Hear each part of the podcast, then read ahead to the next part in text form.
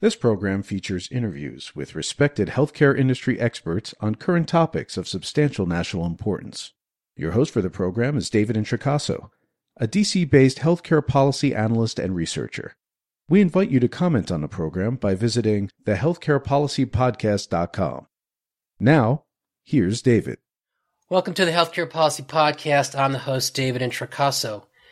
Joining me today is Dr. Eric Reinhart, a Harvard trained physician and anthropologist. Eric joins me to discuss Dr. Paul Farmer, in my mind, the greatest physician of my generation. Dr. Farmer tragically died suddenly a year ago this past month. Eric, thank you for joining me today. Thank you. It's my privilege. Uh, Dr. Reinhart's bio is, of course, posted on the podcast website. On background for listeners unfamiliar with Dr. Paul Farmer, also a Harvard trained physician and medical anthropologist, his work was moreover known for decades of healthcare delivery effort in Haiti, more formally forwarded by Partners in Health, an organization he co founded in 1987 that today provides healthcare at over 15 sites located throughout the country. Over the years, Dr. Farmer and Partners in Health have expanded their healthcare work around the world to, for example, Rwanda, Malawi, Sierra Leone, and Lesotho in Africa, Mexico, and Peru in South America, and the Navajo Nation in the U.S. Dr. Farmer and his colleagues were also widely known for their international efforts to address multi-drug resistant tuberculosis, MDR-TB, for which they received a $50 million uh, award in support of their work by the Gates Foundation. Dr. Farmer was largely influenced by liberation theology, sometimes termed liberation of the oppressed. For example, by Gustavo Gutierrez' originally published 1971 work, A Theology of Liberation. The influence of liberation theology clearly was evident in uh, Dr. Farmer's 03 volume, Pathologies of Power, Health, Human Rights, and the New War on the Poor, not too surprisingly with an introduction by Amartya Sen. Among other achievements, Dr. Farmer served as a university professor and department chair at Harvard, served in United Nations positions on numerous boards, and as editor in chief of Health and Human Rights. He authored over 100 articles and a dozen books. His most recent was the, uh, the 2020, excuse me, volume Fevers, Feuds, and Diamonds, Ebola, and the Ravages of History. Among numerous awards, Dr. Farmer received a MacArthur Fellowship, was elected to the National Academy of Sciences, National Academy of Medicine, and was a recipient of numerous honorary doctorate degrees and prizes. Surprisingly not, at least to me, a Nobel Peace Prize. With me again to discuss the work of Dr. Paul Farmer, a former student, Dr. Eric Reinhart. Finally, I'll note listeners may recall I interviewed Eric on June 24, 2021 regarding mass incarceration, public health, and structural racism during the COVID era. So that's a bit lengthy. Eric, I did try to keep it short, and of course, it just scratches his accomplishments. But let's begin. Um, first, since I noted uh, former student, can you tell me how you knew Dr. Farmer? Yeah, I met Paul uh, in the second half of the first decade of the 2000s when I was an undergraduate at Harvard. And I took a, a course that he started teaching around that time with Jim Kim and Arthur Kleinman. Um, on case studies in global health. The title has evolved over time. I actually forget the original title now. Um, and they drew largely on PIH, Partners in Health's different interventions uh, over the prior two decades to elaborate a, new concept, as they understood it, of what global public health might be. Um, that was when I first met Paul. And then I subsequently ended up going to medical school at the University of Chicago and when I went to do my PhD in anthropology, I, I, returned to Harvard and worked again with Paul and Arthur and others who were in this uh, social medicine circle that they were part of at Harvard. And I continued to have a relationship with Paul throughout that time. And we did reading courses together. And I taught in that course that I had taken as an undergraduate years before. I ended up teaching that course with him and several other people for for uh, I don't know, I think seven continuous years. Um, so over that time, I had a, and I taught some other courses with Paul as well. So we had um, what for me was a very special relationship. I think Paul, the unique thing about Paul is that he had special relationships with pretty much everyone he ever encountered. The attention he gave to every individual he met was was remarkable. I've never met somebody quite like this. So I hesitate in anything we'll talk about over the last next half hour to speak for Paul or for anybody else who knew Paul, I can speak only from you know the position of my particular relationship to him, which was, in the scheme of things, not special in the sense that there were thousands of people with substantive relationships and that were in many ways perhaps more substantive than my own. But for me, it was a quite formative relationship. Okay, uh, thank you. You mentioned Jim Kim, and I, I, should note I didn't in the intro, not enough time. He was Paul's basically lifetime uh, professional partner, uh, similarly educated. Uh, Jim went on to run the World Bank. I think, if I'm correct, he is he president currently at Dartmouth, or at least he was. No, he was before he took his position at the World Bank. Oh, I have it backwards. for about a decade, yeah. Okay, but anyway, they were they were close collaborators. Um, so that's certainly I should have. Uh, it's worth noting. So I'm just going to ask you some. Um, I appreciate noting these your comments. Obviously, I, am I'm, I'm interested maybe in, a, in this opening question beyond how you how you knew him, but you know, so he was such an interesting uh, person, um, and he did so much. It's hard to get your head around all of it. But how do you think about his work, or understand, or define it? Uh, that's such an enormous question. Right. Yes. There's so many different Correct. aspects of it. Um, well, I, will ask you uh, another question. You can, yeah, but a similar question, or would have been my follow up. And I, I mentioned uh, liberation theology. In fact, I have to say I've waited ten years to be able to note that uh, field of study and uh, some of the writings beyond uh, Gutierrez's uh, Leonardo Boff and others. Uh, for listeners interested, Orbis Books is a good place to start. Uh, sadly, in DC, those two dots never get connected: health, public health, and and liberation theology. Um, so, by way of noting that, another way or similar question to ask you: what what motivated him? I mean, if you read his books, obviously, um, and his personal history of of spending time um, in the Caribbean and Latin America, it was kind of hard to miss in the '90s. Uh, yeah. You know, the '93 revolution in Chiapas, etc. But the, again, the other way to look at this is his motivations. Yeah. Again, I, I, wouldn't want to speak for Paul, and I think if you ask this question to different people, you'll get a lot of different responses. You can ask it to Bill Gates, to whom I've never directly spoken, uh, but I'm quite certain you'd get a very different sure. answer. And I don't know that that answer would be any less correct than my own. But from my perception of Paul, um, you know, he he was very much influenced by by world systems theory uh, and a kind of Marxian political analysis, and this is formative to liberation theology. Right. Um, this is not something that a lot of his funders are particularly sympathetic to. So Paul wasn't foregrounding this at every opportunity. But I think this was absolutely formative for Paul, Immanuel Wallerstein, and others who were writing in this kind of mode, and that Paul was was consuming quite voraciously in the in the 1980s as he was coming into being as an intellectual, as an actor in the world. So I think you know Paul is most famous within medical anthropology, within a lot of the uh, global health literature for his emphasis on structural violence and for mm-hmm. thinking about how do we produce systems oriented responses to the fact of structural violence that address root causes that don't simply perseverate at medical treatment reactions to these things, but, but really confront them head on.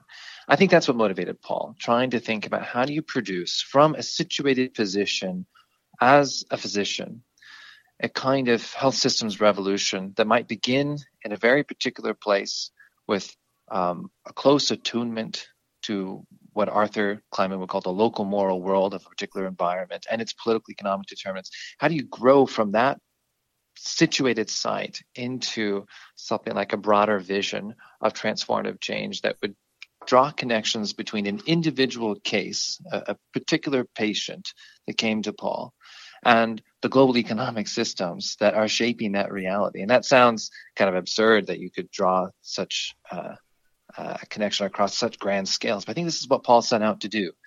And along the way, he made various compromises in an, in an attempt to achieve pragmatic effects. But I think this always remained more or less his his goal. Now, whether he succeeded in this somewhat impossible mission is, is a separate question. But I think this was what fundamentally drove him. Right. Thank you again. I, in my notes, in recollecting, having read several of his books, I noted some phrases expressed or he expressed his concern as the nature and distribution of extreme suffering. He did a, this uh, this other perspective as from the point of view of, of a physician, and he wrote, "It seems obvious that tackling poverty and inequality is central to any good faith effort to protect the rights of the poor and their health. Uh, taking a broad biosocial approach, this of course begs, uh, amongst other influences, uh, Virchow, Rudolf Virchow's work, social yeah. medicine. So I, I personally, my view, I, I absolutely agree with, with your comments about trying to understand um, his work. Let, let me ask you, in, in your understanding, or maybe you've had this conversation with Paul, what what did he think of his own work? Um, and and related, what would he what would he say uh, he worked most um, ardently to try to accomplish? Hmm. You know, Paul Paul's biggest investment in every single day was the relationships he had built. And those relationships are what enabled every aspect of his work as it met people on the ground, people in clinics, people in hospitals, um, community health workers in rural villages. It seemed to me that Paul was preoccupied with, with those relationships. He, when asked to reflect in grand terms, um, and he was often asked to do so by academics, by other anthropologists, and to do so in a critical vein, uh, to suggest that perhaps his project wasn't as transformative as he thought, etc. Paul, at least in the, the decade and a half that I spent with him, would would sometimes become defensive, I think, because he was so invested in these everyday relationships that he knew were making a difference, that were keeping people alive who would otherwise not be alive, that were feeding people who would not otherwise be fed, who were providing income to people who would otherwise be without it. That I didn't see him that often really want to reflect at grand scale, which to him I think often felt like abstraction and a kind of indulgence from from a site of comfort in a university here or there. I think he was just every single day trying to do the best he could with the resources that he had available to him because he knew the material consequences of that work. Um, this, I think, was perhaps different than Paul was when I didn't yet know him, but based on his writing in the early 90s, for example, or the late 80s, where he was much more immersed in the academy. He mm-hmm. was thinking about how do you apply the academy to these sites? How do you make use of it? And I think he figured out how to do that in his own way, in a way that felt meaningful and satisfying to him to some degree. Um, so I didn't see Paul give grand uh, narrative justifications or defenses or elaborations of his work that often. I saw him mostly attend to that everyday work of trying to cultivate these networks of relationships that provided care to people who who needed it. Yeah, it makes perfect sense. I mean, he was amongst numerous other things a, a frontline healthcare provider.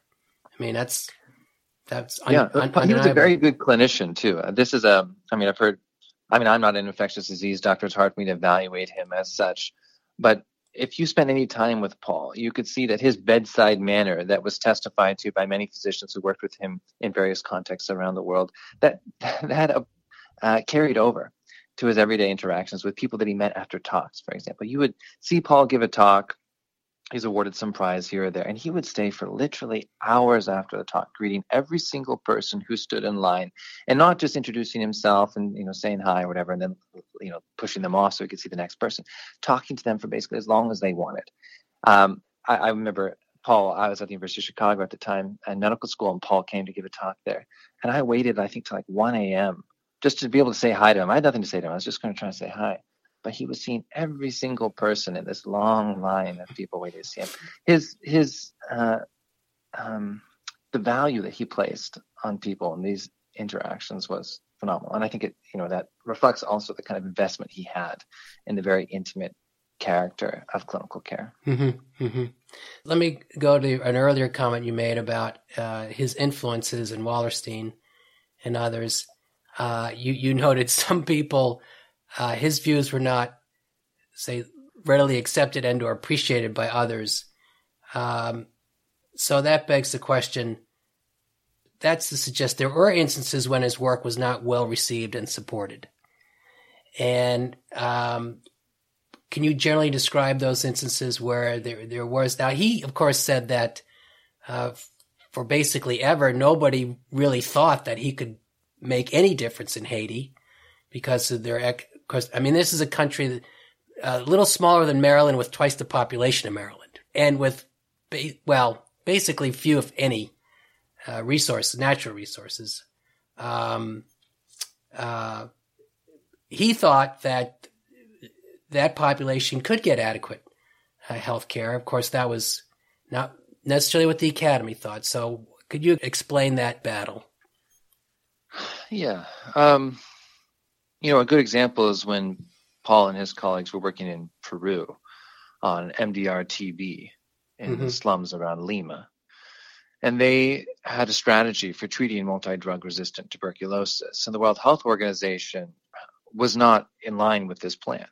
They basically thought it was too cost ineffective, too difficult to be able to do this. And the focus was just on containment. This is in the 90s. And Paul and his colleagues pushed really, really hard against this um, to insist that not only was this possible to effectively treat MDR-TB, but it was an absolute public health necessity. There's no possibility of containment of of an epidemic of this kind. You have to treat, and this attempted dissolution of the this arbitrary distinction between treatment and prevention was something that was very important for them in that context, and became very important the, in the same period for HIV around the world. Uh, that you know treatment is prevention, and this became evident uh, at least to an international audience by the by the mid 2000s but the 90s was not dogma by any means at that point.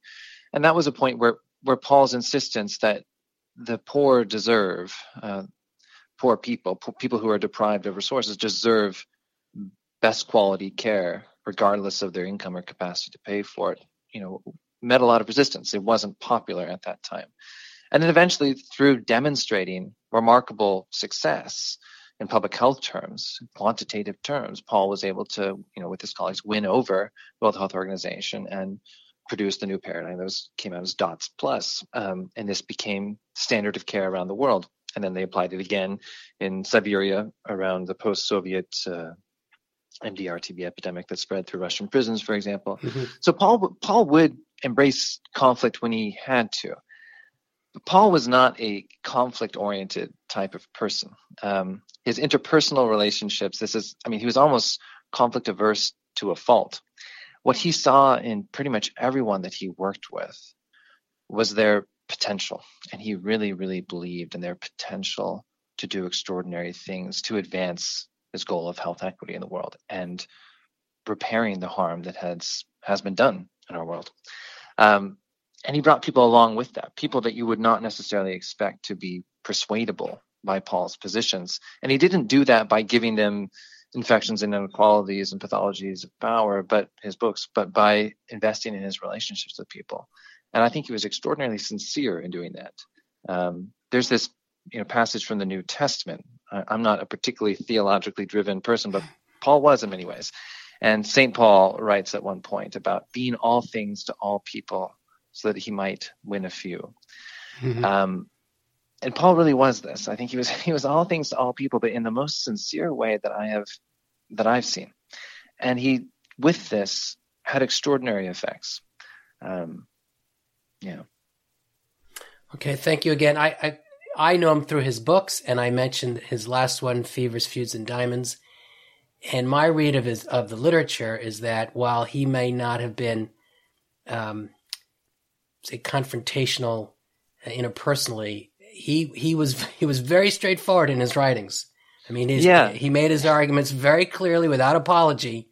He told you right. exactly what he was thinking, and in fact, that book is basically um, uh, his interpretation of Ebola and other public health problems in these countries um, is the result of you know colonial rule, and it's it's it's the legacy left of yeah. colonialism. Um, I mean, and Paul was like this in his teaching as well, uh, in the text that he assigned and how he would speak about uh, powerful interests that were entrenched within various global public health systems. He was not particularly a fan, for example, of how the Gates Foundation proceeded with, um, you know, disease elimination, top-down paradigms, mm-hmm. for example. At the same time, he counted Bill Gates as one of his, you know, genuine friends and supporters. Um, so, I, I mean, I think there's a certain way in which Paul's rather, which the stark contrast between Paul's writing and his interpersonal relationships were a way that he balanced his own necessity for a kind of intellectual honesty and rigor and an operationalized prag- pragmatic solidarity, as he called it. Didn't have to have total ideological overlap with somebody, or even necessarily much mm-hmm. ideological overlap at all, to think about what you could pragmatically do together to achieve the ends that Paul was after. And this also entailed, of course, compromise. And Paul was criticized by many people for this. Like, how is it that you can collaborate with somebody like Bill Gates or Bill Clinton, who he, you know, very intensely criticized in the 90s for uh, his involvement in Haiti, for example. Mm-hmm. Um, but Paul was able to do that. And I don't think that he was dishonest or disingenuous in doing so. And to me, that's still a question. I, I struggle. I struggle with that. I'm not able to reproduce the same kinds of pragmatic solidarities that Paul is. Uh, and I think as a consequence, I'm not nearly effective as I might otherwise be. And lots of other people, I think, have the same kind of experience. So, you know, there are lots of criticisms to be to be mounted around this, but there's a lot of questions that I have as well as to how you can um, be motivated by pragmatic effect. And I think an ethics that is not accountable to its effects is not a particularly ethical system in my mind. And I think Paul always had that in mind. Accountability to material effects for the most most dispossessed people right now, not accountability to whatever abstract theoretical questions might be raised by this or that collaboration. And you know that's a it's a tenuous line to walk because you do get soiled in the process. Mm-hmm. Um, but this was something Paul thought was his ethical obligation to the world, and I, he lived according to that. Well, I appreciate you noting the Gates, and I, I that was my intent of noting Gates because you know there's a lot of criticism uh, of Bill Gates relative to, and I'll just put it bluntly, patent hoarding, um, mm. and other sort of other international public health issues, uh, related issues. Um, I my sense of Paul, again from a distance, was, and I I always thought in this phrase, he was in the world, uh, but at times appropriately he was not of the world right? So he could play he could do both. And i think that in some really uh, uh, explains why he was as successful and as accomplished as he was. He could do both he was strategic in the moments in which he was, right. as you're saying, not, not, of the world. Right, exactly, exactly. He certainly had private criticisms of things that the Gates Foundation might do, or the UN might do, for example, in Haiti after the cholera epidemic that it spawned. But he made choices not to engage certain moments with a thought as to what the consequence might be if he were to indulge his own mm-hmm. conscience mm-hmm, mm-hmm. in relationship to the material consequences that would come for the right. people who were served by the programs that his uh, his refusal to engage supported. So right, the greater good. Right. Yes. And again, this this inherently begs your speculation, but you have an informed, studied view. So, what sort of the le- I hate I don't particularly care for the word, but this is the legacy question. Um, how would you define it, or or will or how do you think his work continues, or you know the influence his work will have going forward. You know, I'm trying to get at that that sort of issue, and and I asked that in part, and and I I, I believe I said this to you last year when we had a, some back and forth when he died, soon after he died. I was actually struck by, um, and this gets to your point about uh, people had uh, different views of what he's trying to do. Um, I was struck by, although it, his his passing received a fair amount of uh, attention, I, I, thought it was far far less than what what he accomplished and what he deserved. Um, so again, back to what's what's your sense of of his legacy? Yeah, the, the question of legacy with Paul is um, a complicated question. You know, in many ways, his death was was extraordinarily noted around the world. You had mm. Bill Gates writing this or that publication, and pretty much every notable person in global public health wrote some kind of eulogy, more or less, and with respect to Paul. Um, and a lot of those celebrated Paul as this singular figure. Mm-hmm. Um, Bill Gates specifically said, you know, there's never going to be another Paul Farmer. Global public health is, you know, fundamentally altered by his passing. That's my concern, actually. That is my that is my concern. Yeah. And this was actually very frustrating for me and a lot of people who worked with Paul to see uh, on the one hand, we want to see Paul remembered and celebrated for the things that he did. We also might want to see critical engagement with some of the gaps that Paul himself identified mm-hmm. and the frustrations that Paul himself had with PIH, his own work, and the inadequacy of it with respect to the scale of the problem that we face. Uh, which is not to say that Paul was not extraordinarily proud of PIH and the work that he did, but he, he didn't have some illusion that somehow we had now solved all of the problems right. of global public health. Um, and hagiography, which is a lot of what we saw after his death, I yeah. don't think was particularly useful for advancing the kind of fundamental changes we need in global public health. Instead, it it often seemed to reinforce a lot of this great man historiography. Right. And this was particularly frustrating to me because the most important thing that I gathered from my years with Paul was this concept and practice of accompaniment. That it's only through bottom up systems predicated on the lived experience of people who are most excluded by existing healthcare and public health systems that we can achieve the kinds of system transformations that we need that we can also keep in view the political economic inequalities and structures that are enforcing uh, unnecessary death around the world. And then that's not going to be led by Bill Gates. Mm-hmm. It's not mm-hmm. going to be led by Ashish Jha. Right. It's going to be led by the accompaniment based community health workers that Paul and his colleagues invested their lives in in Haiti and Rwanda, Liberia, around the world. And in some way, had Paul achieved his vision more fully, his passing might not have been marked at all, because his significance would have been eclipsed by all of these people that he had supported and trained over time. And he would not have been hailed as some singular figure that's now lost and that we don't know what global public health is going to look like without, mm-hmm. but rather the beginning of something that has blossomed to be something much more than Paul himself. Right. And my concern is that the the celebration of Paul as this singular world historical figure um, does ideological harm, actually. That it undermines the vision that Paul was actually most adamantly trying to evangelize. And I mean, I, I'm I have a lot of personal attachment to Paul.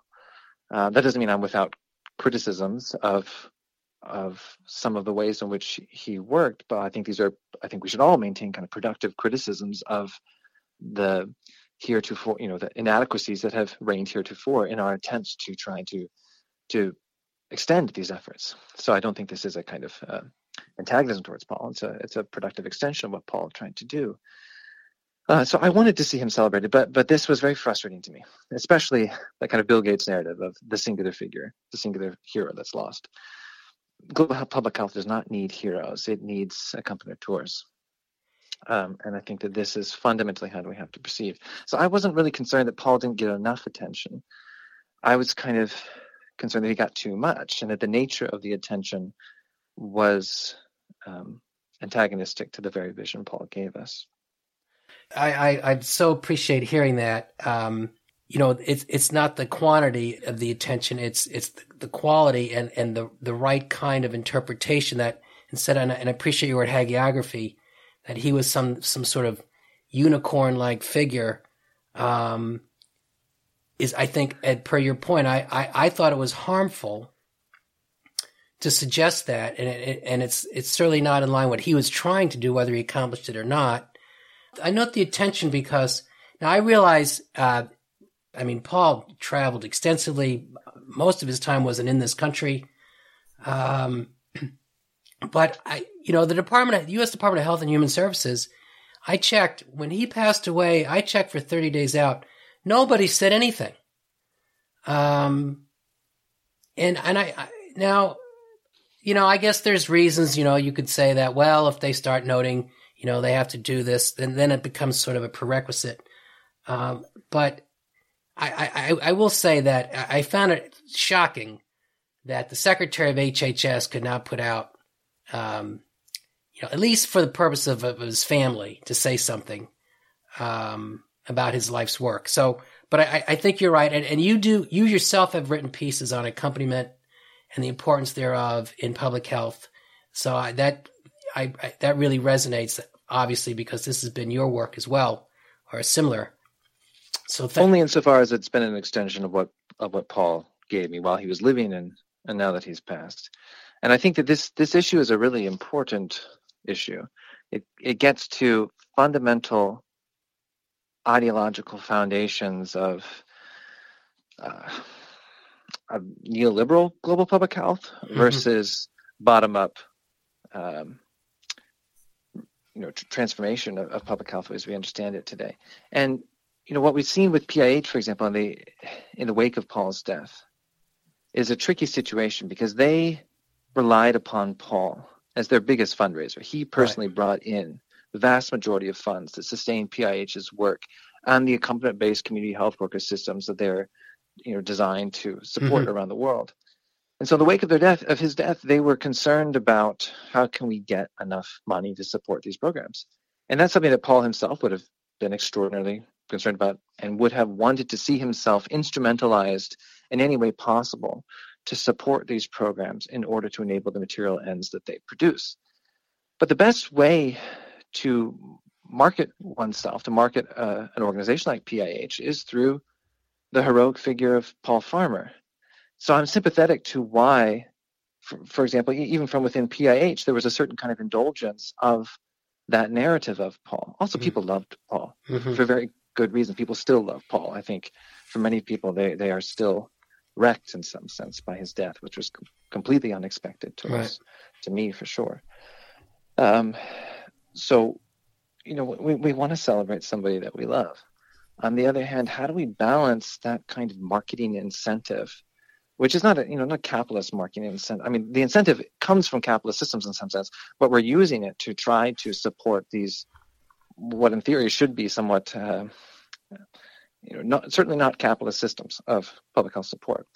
Um, but there's a tension that arises then because we give re- ideological reinforcement to frameworks that we're trying to undermine in the same moment that we're trying to advance them? You know, so it's a very difficult issue. How do we get away from heroic narratives. And it, you know, Paul happened to be a white guy uh, mm-hmm. who were producing these narratives. And that makes it a little more visible.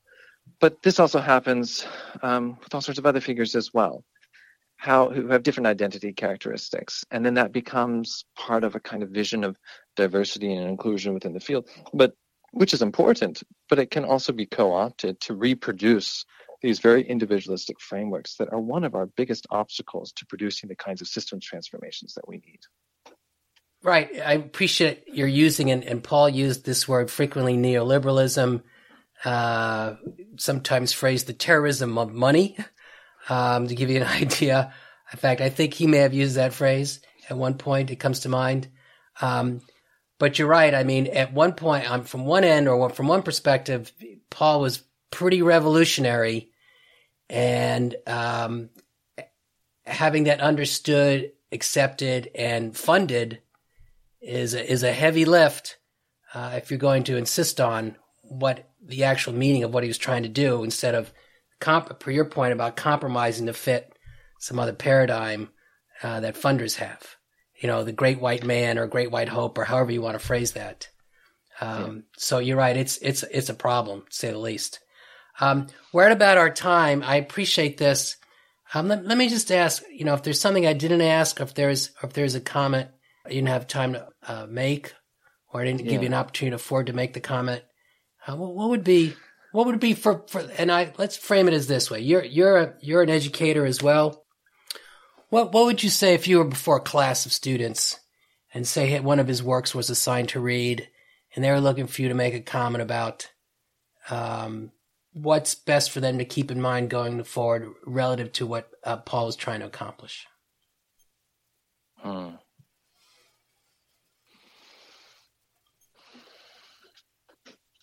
I don't know if I would say this to students.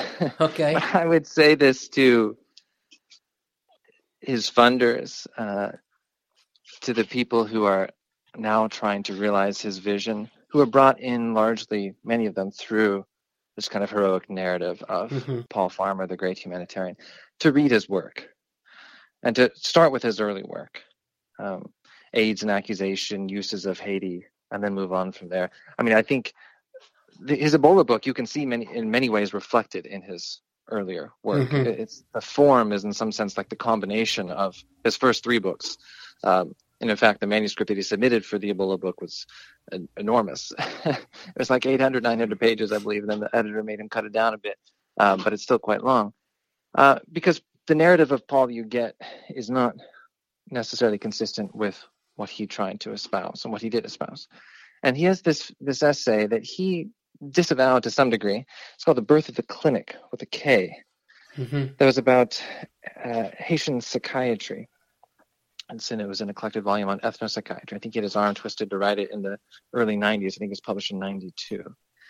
Uh, I taught a course with him in which I assigned this, and he was kind of annoyed with me because he thought this was a work of juvenilia, he had kind of turned away from some of the ideas he espoused in it. But I think it actually remained consistent with what Paul represented until his death, which is this uh, an emphasis on epistemic humility. What we often lose in these hero narratives and the visions of the great humanitarian, etc., are the grounded forms of epistemic humility that accompaniment compels and produces.